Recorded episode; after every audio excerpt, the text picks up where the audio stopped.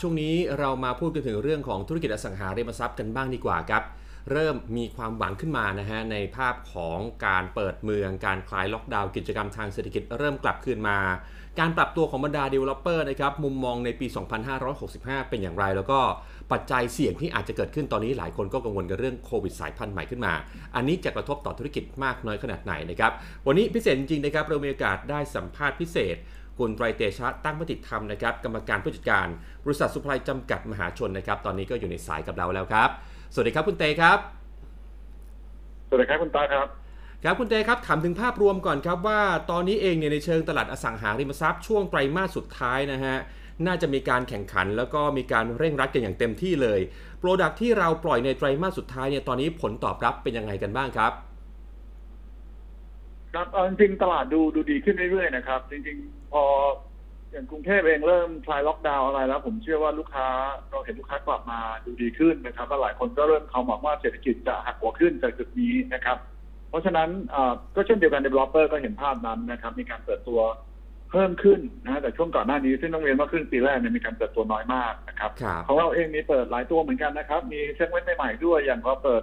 ศุภาลัย Elegance บรมราชชนนีหนึ่งสองหนึ่งนะครับอ่าริมถนนบรมราชชนนีเลยนะครับ ได้รับการตอบรับดีมากนะครับ อันนี้เป็นอืม segment บนสุดที่เราเคยทำมานะครับก็เริ่มต้นประมาณ 25 ล้าน up โอ้ครับ นะครับได้รับผลตอบรับดีกว่าที่เราคาดอืมอืมหรือตัวอ่าคอนโดตัวใหม่นะครับศุภาลัย Premier สามเสนราชวัตรไป ตัวนั้นก็ขายได้70กว่า80เปอร์เซ็นต์แล้วนะวันนี้นะครับ ก็นับว่า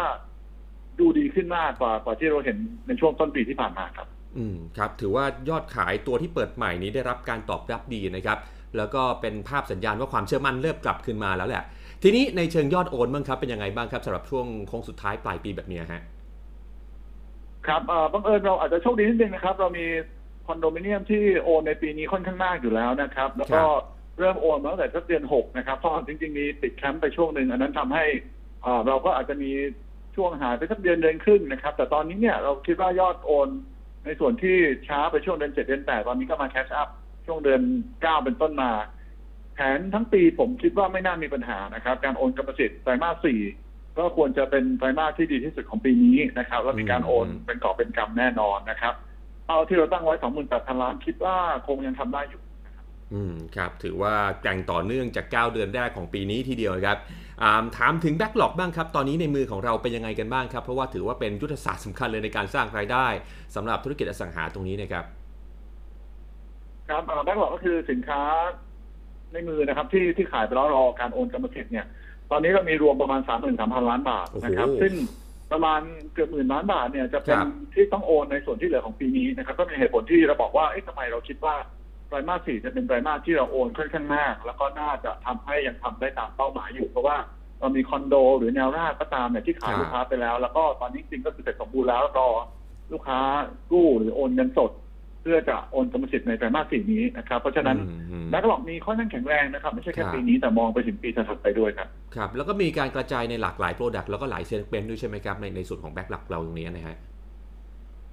ใช่ครับใช่ครับ ทั้งอืมคอนโดแนวราบ แล้วก็อย่างที่ก็ยิ่งแนวราบนี่ทั้งกรุงเทพและต่างจังหวัดเลยนะครับ ผมในต่างจังหวัดตอนนี้เราทำอยู่สิบกว่าจังหวัด ซึ่งก็มียอดขายเข้ามาต่อเนื่องในทุก ๆ จังหวัดเลยอย่างไตรมาสสามเองเรามีเปิดที่อ่าระยองไปด้วยนะครับตัวศุภาลัย Primo ระยอง ซึ่งได้รับผลตอบรับที่ดีนะครับ แล้วก็ไตรมาสสี่นี้น่าจะมีการเปิดตัวคอนโด City Home ระยองด้วยครับนะครับก็จะเห็นได้ได้ชัดเลยว่าศุภาลัยเนี่ยมีการลงทุนในหัวเมืองภูมิภาคเสมอมาอยู่แล้วครับ อืมครับ ทีนี้ถามถึงคำถามที่หลาย ๆ คนอยากรู้นะครับ ในปี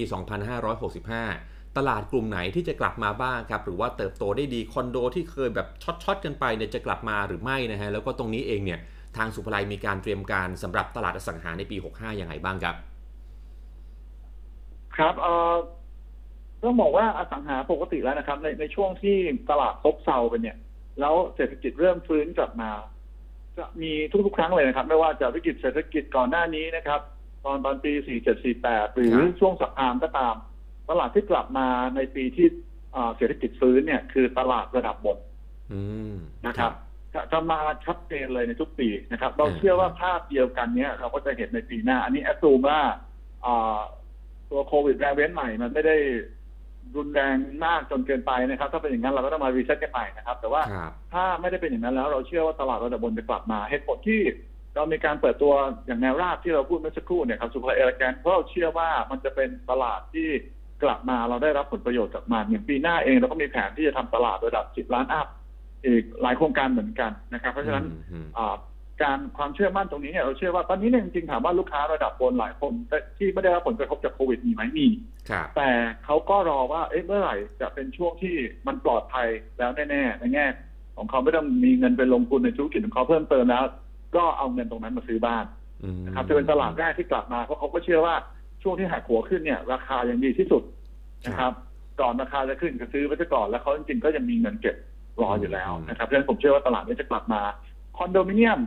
คงจะเห็นการเปิดตัวเพิ่มขึ้นนะครับ แล้วจริงๆต้องเรียนว่าเหตุผลที่สองปีที่ผ่านมาเนี่ยตลาดคอนโดมิเนียมไม่หวือหวานะเพราะการเปิดตัวคอนโดมีน้อยนะครับ ถ้าไม่มีการเปิดตัว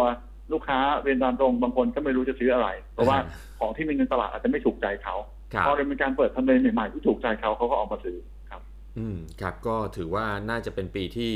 กลับคืนมาอีกครั้งสำหรับอสังหานะครับ ทีนี้เหมืเหมือนคุณเตพูดเล็กน้อยแล้วนะครับเกี่ยวกับตัว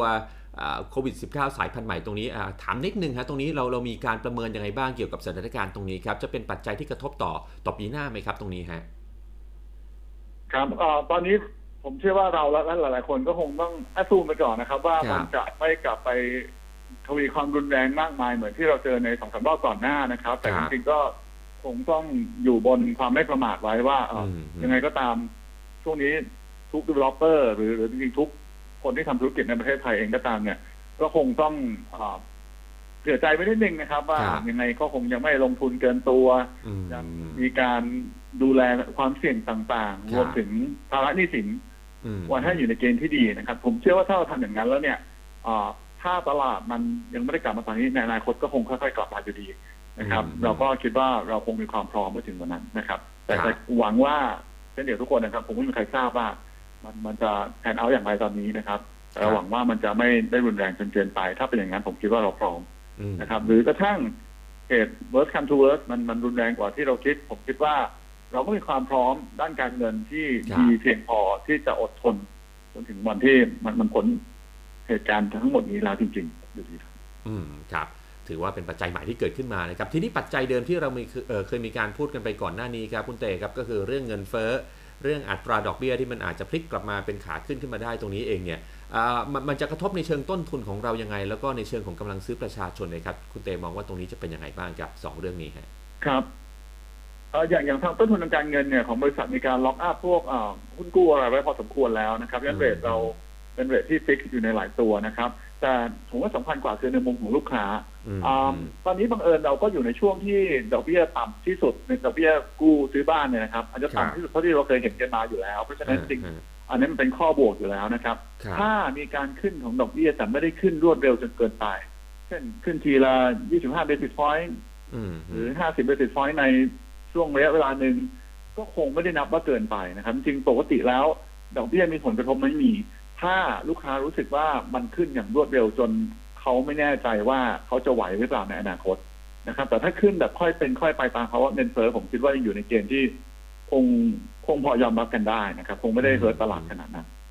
ครับทีนี้ถามถึงในมูดของบรรดาลูกค้าบ้างครับ หลังจากที่มีการเปิดประเทศขึ้นมาแล้วเนี่ยตอนนี้ฟิลของลูกค้าต่างประเทศเริ่มกลับมาหรือยังครับ เชิงความหวังของเราหลังจากที่เงียบๆกันไปนานตรงจุดนี้ครับ คงค่อยๆฟื้นนะครับ จริงๆสามสี่เดือนที่ผ่านมาเราก็เริ่มเห็นเอ่อชาวต่างชาติอย่าง expat อะไรเนี่ยที่ช่วงโควิดหนักๆเขาอาจจะมองไม่ได้เห็นประโยชน์ในการที่จะมาอยู่ในประเทศไทยเพราะมันล็อกดาวน์อยู่ดีอืมเรื่องทองโฮมก็ได้เป็นต้นนะครับ ตอนนี้เริ่มเห็นทยอยกลับมาบ้างครัถาบมว่าเยอะมากหรือยังยังอืมนะครับ แต่จริง ๆ ต้องเรียนว่าจริงๆผมอยากจะบอกว่ามันดีมากนะครับแต่มันยังนะครับอืมเหตุผลคือกว่าครึ่งของลูกค้าชาวต่างชาติที่ซื้อ อสังหาริมทรัพย์ในประเทศไทยเป็นชาวจีนอ่านะครับ และชาวจีนตอนนี้เนี่ยเราก็ต้องคาดการณ์เลยว่าประเทศจีนกว่าจะมีนโยบายที่จะปล่อยให้ชาวจีนออกมาท่องเที่ยวในต่างประเทศได้จริงๆจังๆอย่างเร็วคงอาจจะปลายไตรมาสสองปีหน้านะครับ เพราะฉะนั้นต้องต้องเรียนตามตรงว่า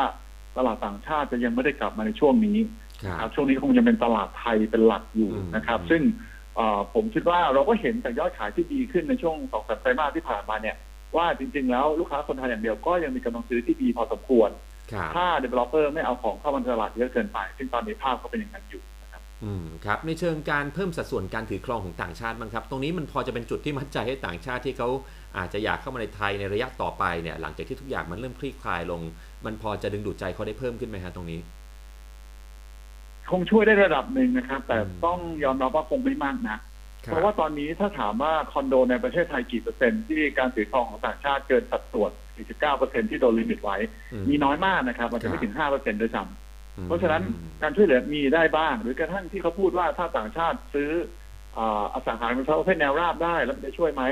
คือมันก็อาจจะช่วยแค่สวิตช์จากลูกค้าซื้อคอนโดไปซื้อแนวราบลูกค้าชาวต่างชาตินะครับครับเพิ่มบ้างก็อาจจะเท่านั้นเอง หรืออาจจะมีเพิ่มจริง ๆ ก็คือ เล็กๆน้อยๆเท่านั้นคืออาจจะเป็นชาวต่างชาติบางกลุ่มที่บอกว่าเอ้ยถ้าไม่ได้อยู่แนวราบจะไม่เข้ามาซื้อของในประเทศไทย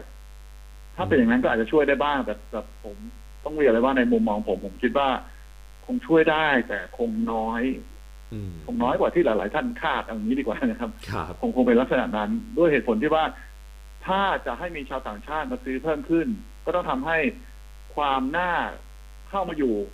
ประจำของครับประเทศไทยในมุมมองชาวต่างชาติเนี่ย มันดีขึ้นอย่างทวีคูณ ซึ่งอืมณวันนี้เนี่ยเรายังไม่เห็น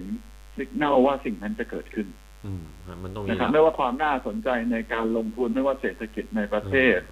ต่างๆนานาก็ตามครับโอ้แล้วต้องมีหลากหลายปัจจัยนะครับถึงจะสามารถดึงดูดให้เขาเข้ามาได้สำหรับตลาดต่างชาตินะครับ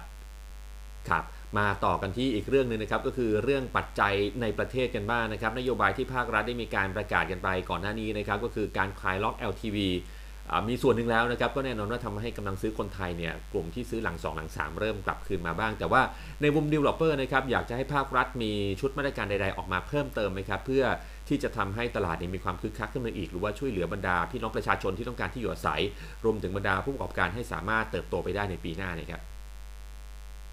ครั้งที่ตัวผมว่า LTV เป็นตัวที่ดีมากนะครับ ถึงจะมาช้าไปหน่อยก็ตามนะครับเพราะจริงตัวตัว LTV เนี่ยมันเกิดขึ้นมาจากป้องกันการเก็งกำไร ซึ่งจริงเราทราบอยู่แล้วว่าไม่มีการเก็งกำไรตั้งแต่ตั้งแต่โควิดเริ่มพิษใหม่ๆแล้วนะครับเอาแต่มาตอนนี้ผมก็ต้องเรียนว่ายังดีกว่าไม่มาเลยนะคครับรับอ่าตัวอื่นๆผมว่ามันก็จะมีตัวลดค่าธรรมเนียมโอนและจดจำนองนะครับ ที่จะหมดเขตในช่วงปลายปีนี้อืมนะครับ แล้วก่อนหน้านี้ก็เป็นตัวแค่อ่าไม่เกินสามล้านบาท ซึ่งจริงถามว่าสามล้านบาทเนี่ยอาจจะอาจจะ cover แค่ประมาณสามสิบเปอร์เซ็นของตลาดเท่านั้นนะครับหรือน้อยกว่านั้นด้วยซ้ำนะครับ ถ้าเรามองว่า ตัวเนี้ยเป็นตัวที่ก็ช่วยบูสต์ตลาดได้ระดับหนึ่ง ผมมองว่าถ้ามีการต่ออายุของมันนะครับอ่าลดค่าธรรมเนียมโอนและจดจำนองเนี่ยนะครับ แต่อาจจะ cover ถึงเซห้าล้านบาท ถ้าไปถึงห้าล้านบาทนี่จะกินสัดส่วนประมาณเกือบหกสิบเปอร์เซ็นของตลาดเลยทีเดียวอืมนะครับในในแง่ของมูลค่านะครับ ซึ่งผมว่าจะช่วยบูสต์ตลาดได้ดีมากๆในสภาวะที่จริงๆเศรษฐกิจก็ต้องการการกระตุ้นแบบนี้ด้วยอืมอืมตัวเนี้ยเป็นตัวที่เอ่อไม่ได้ยากเลยแล้วจริงๆมีการศึกษา อย่างละเอียดมาตั้งแต่ก่อนหน้านี้อยู่แล้วด้วยครับอืมครับ ถามถึงปี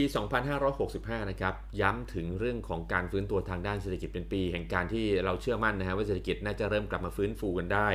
ศุภาลัยตั้งเป้าหมายยังไงบ้างครับ ทั้งในด้านการเติบโตราย product แล้วก็เป้าตัวเลขต่างๆครับครับว่าต้องเรียนตามตรงว่าเราเรายังไม่มีตัวเลขที่เปิดเผยอย่างชัดเจนนะครับตอนนี้ครับเรามีการคุยเรื่องนี้อยู่ผมคงพูดได้คร่าวๆนะครับ ว่า เราเชื่อว่าด้านยอดขายเราอยากเห็นการเติบโตอ่า นะครับเราเอาเชื่อว่าในปีนี้ขนาดเป็นปีที่ไม่ได้ดีเท่าไหร่เนี่ยอายอดขายในหลายโครงการก็ยังน่าพอใจเลยโดยเฉพาะยิ่งโครงการแนวราบครับแล้วก็ในกรุงเทพก็ไปได้ดี เราเห็นการฟื้นตัวของอาคอนโดมิเนียมที่สร้างเสร็จพร้อมอยู่ พร้อมโอนครับนะครับ ถ้าเป็นอย่างนั้นแล้วเนี่ย เราเชื่อว่าถ้าเศรษฐกิจหักหัวขึ้นแบบที่เราคาดกันเนี่ย เราก็เชื่อว่ามีโอกาสจะเห็นปีที่ดีกว่า ได้ไม่ยากนักเลยในปีหน้านะครับเพราะฉะนั้นด้านยอดขายเนี่ย เราคงตั้งเป้าการเติบโตอยู่แล้ว นะครับ การเติบโตโครงการเรามีจำนวนมากพอที่จะเปิดให้ อย่างน้อยได้เท่ากับปีนี้หรือมากกว่านะครับครับแล้วก็เอ่อในส่วนของโปรดักต์ต่างๆ ก็อย่างที่ผมเรียนนะครับ เราจะมีการเปิดตัวโครงการอาจจะระดับบนเพิ่มขึ้นบ้างนะครับอืมเอ่อแล้วก็อาจจะมีการโฟกัสในการเปิดตัวโครงการในกรุงเทพเพิ่มขึ้นจากที่เราเห็นในปีก่อนหน้านะครับ เพราะว่าต้องยอมรับว่าตลาดแนวร่างในกรุงเทพเป็นตลาดที่ไปได้ดีมากๆเลยในปีที่ผ่านมาอืม ครับก็ก็คงแชร์ได้ประมาณนี้นะครับ แต่ว่าครับเดี๋ยวเป้าหมายทั้งหมดเดี๋ยวพอ